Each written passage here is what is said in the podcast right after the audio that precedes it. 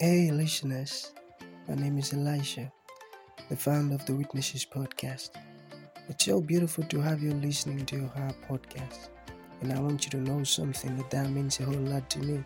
Thank you for tuning in. And one thing I love to tell all of our listeners is, it's not just about you listening, but listening to understand. Understanding is the most important thing, so important. So, you have to listen, learn, and practice. Thank you so very much, and happy listening. Jeff, it's nice to have you on the show. How are you doing today? Doing well. How are you? I'm doing fine as well. Okay, you know, oftentimes I love to talk about um, the essence of this show, which is to invite amazing guests, amazing guests like Joseph, who have triumphed over one um, challenges or another, whatever challenges it may be, as long as they have triumphed over it and they um, came out of it triumphantly, rather, we invite them to come talk to us about their stories. Why? Because we believe that in our audience, there might be someone who is stuck up in a situation that you came out of triumphantly. So, um, by that person or people listening to you speak, they might actually pick an information that would help transform their lives. Okay, so, um, Joseph, within the next few minutes, let us get started with your story, the challenges that you faced, and how you overcame them. And afterwards, I've got some questions for you. Let's get started. Yeah. Sweet. All right, let's go. All right, let's go. Let's go. Let's get started. Do you want me to just fire into it, or do you have questions for me? I can definitely tell you my story if you want. Hello? Let's get started. Cool. Did you want me cool. to just you... fire into my story, or did you have specific yeah. questions? Just go into my story? Yeah. Okay, yeah, sure. Yeah. Then afterwards, I, I would question you. Okay, sure. Yeah, I mean, uh, my name's Joe Quattrone. I'm forty-four years old. I live outside of Nashville, Tennessee. Um, I've been in the marketing and advertising world for about seventeen years. Prior to that, uh, when I grew up in the Washington, D C area, uh, Northern Virginia specifically. And I'd say one of the first really big challenges I had to overcome in my life was when I was twenty years old. I had taken three years off of schooling uh, after I got out of high school. I was not in a very good place from a mental health perspective. um, probably drank too much, did too many drugs, was about one hundred fifty pounds overweight, probably. I think I weighed three hundred plus pounds. And um, I I was lost in life. I didn't know what to do. Uh, so um, I uh, I kind of figured out a methodology of of figuring out a way to um, to get the weight off. At least I, I, I couldn't conquer. I couldn't conquer all the problems I had in life. Uh, so I decided to take it one step at a time. And the first thing I did was tackle my weight and my weight loss. So what I did was I made a deal with myself that I was going to go running every day for one hundred straight days. And uh, and sure enough, I did. I got out there every single day after I got off of my, my part-time job, and I would run. Uh, it didn't matter how far or how long, uh, even if it was just ten feet, as long as I did went through the motions of of running every single day. Uh, that was my goal. And I, e- even though my goal was to do it one hundred straight days, I wound up doing probably four hundred fifty, five hundred, something in that range. Um, and uh, over the course of, I'd say about nine to twelve months, I lost over, well over one hundred pounds. Uh, I got down uh, to, I think my lightest was one sixty. um, Now, of course, this is twenty-four years ago, right? But um, one thing that that taught me was how to set goals and achieve them. So uh, as I was, you know, going out for my long runs, and my runs became longer and longer and longer and more introspective, uh, I started thinking about what I wanted to tackle next outside of getting into shape. And then I set my sights towards my education. And, uh, you know, I started thinking about the long horizon and what I wanted to do. Uh, it was really tough. It was really challenging, you know, because I had so many different thoughts of, of what you know, I was interested in, what I should do, what I was being called to do. Um, something was gra- calling me towards uh, marketing. Uh, and I think it was the the relationship I had with my dad and my uncle, uh, both guys, awesome dudes. Um, for some reason, they love to collect things. They loved collecting like old Coke machines, Coca-Cola machines. Uh, they liked collecting cars and motorcycles, rocks, stamps, like all kinds of weird, random stuff. My dad in particular, though, had a knack for collecting branded goods. And I, I thought to myself, that's so interesting, because I know he's not the only person that has this affinity towards brands. And I just started thinking to myself, I wonder what it is about that. And it just piqued my, my curiosity, my interest. So I went to, went to town doing my homework and research on it. And, uh, and it was fascinating to me. So I decided to pursue a career in marketing and branding. And, uh, similar to, to my running endeavors, um, to lose weight, I decided I was going to have a goal, and it was going to be far off enough in the horizon where I could make it achievable, but it was also specific and grand, right? I didn't want to make it small. I wanted to make a big gesture for what I wanted with my career. And, and, you know, while, while losing weight was something I could do within a year or two, planning out my life it, through the lens of my career was nothing I could do in a couple of years. So I, um, you know, once I kind of honed in on marketing and branding, I, I zeroed in on the career path of trying to become a C M O one day. And for your audience that doesn't know what that means, it just stands for Chief Marketing Officer, or it would be the person in an organization that is largely responsible for the uh, the budget uh, that a brand would spend in the market. It would also be in charge of like green lighting campaigns, putting creative into the market, that kind of stuff. And, um, and yeah, I'm still here. I am twenty something years later, and I'm still on that pathway. That's still a, a dream and a passion of mine. And, uh, I'd say, um, the, the number one kind of interesting thing about that kind of like aggressive long-term goal planning is that if you set your sights far enough out into the future and you're really specific, clear, and big with your vision for yourself, it makes all of the decisions you have to make in the short term much easier, more palatable, less stressful, right? So there's a lot of things in life that stress me out, right? I'm a married guy. I've got four kids. Uh, there, I've got a, a house payment, all that kind of stuff. So there's a lot of things that could stress me out in life. Making decisions has never been one of them. so, uh, so I think that that's, uh, you know, that's, that's something that I think is, is pretty big for me, is that ability to, to figure out what I want to do, how to set my sights on it, and how to achieve it. We're back. Sorry. No okay. Problem. The, the very first question, let us talk about the history of social media for business. How did it started, and where is it now? And where do you think it is going? You got it? Sure. Yeah. So, yeah, I got that. So I came out of grad school in two thousand eight, and I took a job at Audi of America. Uh, we're at Venables Bell, which was their ad agency, working at Audi of America. And I got tasked with um, building their first ever go-to-market social media plan by their C M O, Scott Keogh. And, uh, And so I worked after hours and evenings until about one a.m. Uh, doing research. Eventually, that morphed into me developing uh, some plans uh, that we eventually took to the Germans and got approved and got funding for. Um, but um, back in those days, uh, you know, it was such a new, novel thing, right? Like uh, this was only for for from an enterprise perspective, from a corporate perspective, business social media only came around about five years after social media existed in the first place for actual rel- everyday humans. Uh, I mean, I was working in a corporate capacity in social media four years after I signed up for my own personal Facebook account, uh, and maybe six years after I signed up for MySpace. Uh, so um, social media kind of shot out of a cannon. Uh, it became a worldwide phenomenon. Uh, but in terms of marketing circles and brands, uh, it still feels like the underdog a little bit, uh, even though here we are in twenty twenty-four and a lot of brands spend over fifty percent of their budgets on social media. Uh, there's still a little bit of this um, chip on its shoulder kind of thing, uh, or desire to be taken seriously in the market against T V and all these other different uh, mediums and channels and stuff like that. Um, but really, realistically, to kind of get back to your question, where has it been? Where is it now? And where is it going?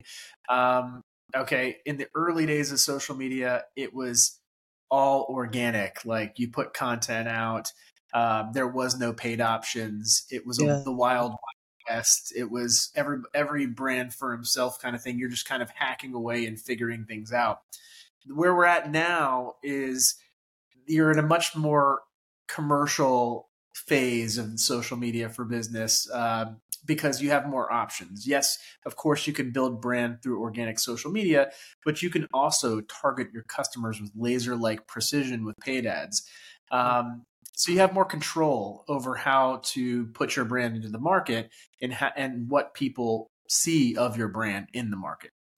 Where social media is going in the future is probably... Um, It's interesting. I don't know if we will still continue to call it social media in the future. So um, let me unpack that for you a little bit. I think you have to look at the, the broader context of entertainment in general. So uh, there are certain things like podcasts and YouTube channels and, and stuff like that that are part of the world of social media, but they're also more part of the broader media. And I think... Uh, There are influencers and creators who have cropped up as independent kind of artists or creators mm-hmm. that are massively and wildly popular today and will continue to rise in popularity and stature tomorrow. Um, uh, it's of my belief that I think cable T V and network T V are going away. I think that in ten years, you're going to see podcasters and Spotifyers and YouTubers, Joe Rogan, Russell Brand, all those different kind of people, Gary Vaynerchuk, my old boss. You're, you're going to see all these personalities that are that are going to control the media to some extent, or at least influence the media, because they are the media. And anybody can be part of the media. It's just going to be way more fragmented with a lot more players. So I think if you have the ability to have a podcast or a YouTube show or, you know, whatever the case may be, and if you can g- generate an audience, you can probably do that at scale, and there's no stopping you from doing it multiple times. So if you can figure out once, why can't you figure it out fifteen times? And then why can't you go out and be the next N B C or, you know, Universal or whatever the case may be? So I think that's where we're looking in the future is, you're going to have a massive rise of independent media and a, a lot more of a fractured, uh, you know, sense of uh, uh, consuming content.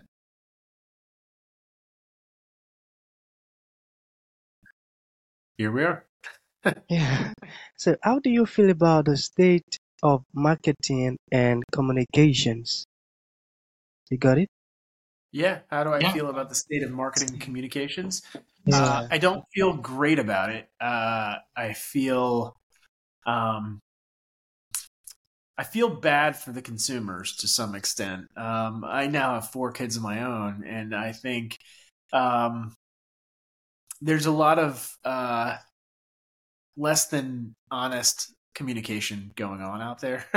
There's also, I think about the hardware and the software, the algorithms, all that kind of stuff, the amount of time that the youth of today spend on their devices is just staggering. And so, especially in my country, in the United States, you know, you see kids on their phone nine hours a day, and then, you know, going into high school, going into college, developing severe anxiety, severe depression, and getting onto antidepressants at a young age, uh, having A D H D, all these other uh, all these other issues with marketing communications, right? These things wouldn't exist if marketers didn't pay to put ads into them. So, uh, you know, I, I feel a sense of um, responsibility. I mean, I know I didn't create all these algorithms. I'm not necessarily at fault for why we are in a situation that we're in today. Um, but I had a role in it, right? And I think uh, all of us have, uh, you know, we owe it to society to figure out how to be as ethical as possible within those communication boundaries. So um, So, yeah, I mean, I don't feel great about it. I, th- I also think uh, these platforms have taken politics to the extreme as well, right? So now we're looking at, you know, Donald Trump versus Joe Biden, ver- you know, uh, match two, and it's just going to make us all crazy again for another nine months. And uh, I'm not looking forward to that. Um, outside of that, also, like, you know, social media, I think, is the most influential and probably addictive form of marketing communication. So that's the easiest for me to comment on. It's also where I've spent ninety-nine percent of my career. But outside of that, there's nothing that really gets me excited. Uh, the state of T V advertising is in decline. Magazines, radio, print are obviously all in decline. Um, all the various different channels out there are massively declining. Um, I think where we might have a little sliver of, of interest right now is that the um, the advent of really robust and rich A I tools are making things a lot more interesting in terms of, you know, the do-it-yourself marketers or the entrepreneurs at home that are trying to market themselves or marketing products. It's leveling the playing field quite a bit. So you don't have to be a brand that's got a war chest of hundreds of millions of dollars to be competitive in the market these days. You can be, you know, a solopreneur with a ChatGPT subscription and you can do some damage. Uh, so I think that's interesting. I think the fact that you don't have to have the, the haves and the have-nots uh, to succeed in the world, because pretty much anybody can do marketing and, and advertising uh, in twenty twenty-four. That's interesting to me. That's fun. I think that's uh, that's that's going down the right path. Um, but in general, just the, the different channels outside of social media aren't all that interesting to me right now. I think um, one thing that I would make note of is um, when it comes to television, treat it like an audio platform, right? So if you're on television and running ads, but you're not making them audible, you're not interested in jingles and stuff like that, your consumer is never going to understand what you're doing, right? Um, because people look at this, they look at it while they listen to your T V, right? So uh, I would be figuring out a way to to reach people here visually and here with the T V screen. So like, you know, T V advertising, if it was true to form in terms of effectiveness, should look and sound very similar to the eighties, like jingles and stuff like that. Mm, that's so correct. Okay, so in conclusion, Joseph, what would you like to say to someone who would like to um, become a marketer, but for some reasons he or she doesn't even know what is holding he or she back, maybe because of the fear of the unknown, or I'm not capable enough, I don't know. What would your advice be to such person? And let us say um, they are listening currently and would like to reach out to you. How can that be possible? Sure. Uh, I'll answer the latter part first, because that's the easier one. Uh, Superquatrone, that's S U P E R Q U A T T R O N E. That's my handle on pretty much every social media platform. So LinkedIn is probably where I'm the most active, but you can reach me on Twitter and Instagram and TikTok and all those different places. Um, you can also email me, um, joe at quatronebrands dot com. Uh, that's Q U A T T R O N E brands, B R A N D S dot com. Uh, feel free to email me if you'd like. I'm happy to, to shoot the hay and kind of get to know you. Um, in terms of what I would do if I was just starting out in marketing today uh, and I was a young college kid or something like that, um, I wouldn't be thinking about the traditional pathway, right? So when I was younger, it was a lot more popular for you to go into an ad agency and do marketing on behalf of brands that were already pre-existing, or go into a, a client-side role within a marketing organization, right? Still, it's a W two job. You're going in to work for a brand. I think the much more interesting thing, because startup costs are so low right now, I think you'd be happier, or not everybody, but I think by and large, a lot of people, especially young people, what I know about them and their usage of the internet and social media, you'd probably be more happy if you just built your own company. So um, What I mean by that is don't go out and try to market other people's products. Go out and try to build a product or a service of your own and learn how to do the marketing on behalf of that product or service. Um, you'll have a much more advantageous financial situation if it hits. And if not, you'll learn something, and you can always take those you can take those learnings and roll them into whatever W two job you want. Um, I, I got into entrepreneurship a little bit later in my life. I just got into owning my own business seven months ago. And um, if I had known, uh, I probably, if I had known it was going to be what it, what it is, I probably would have done this ten years ago. So uh, that would be my main advice is, you know, maybe you don't, maybe take a beat and don't just go out and get a job working for the man, if you you know what I mean. Uh, go out and try to do it on your own for a little while and see what happens. If it doesn't work, go get a job, right? But if it does work, you might set yourself up for uh, a much more interesting life. That's a that's a very good advice, I tell you. So that's going to be the end of the show. Thank you so very much for honoring the invite, Joseph. In me.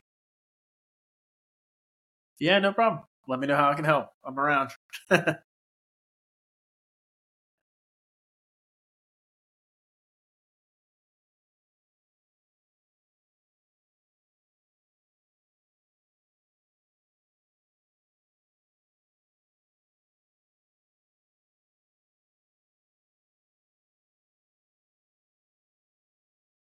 That was a great one, right?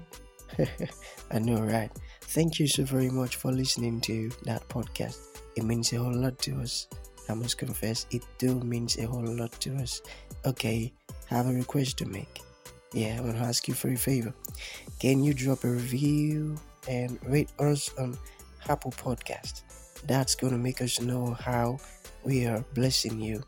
And that's going to make us understand how else we can improve to continually impact knowledge to you and others. Thank you so very much for listening, and God bless you. Shalom.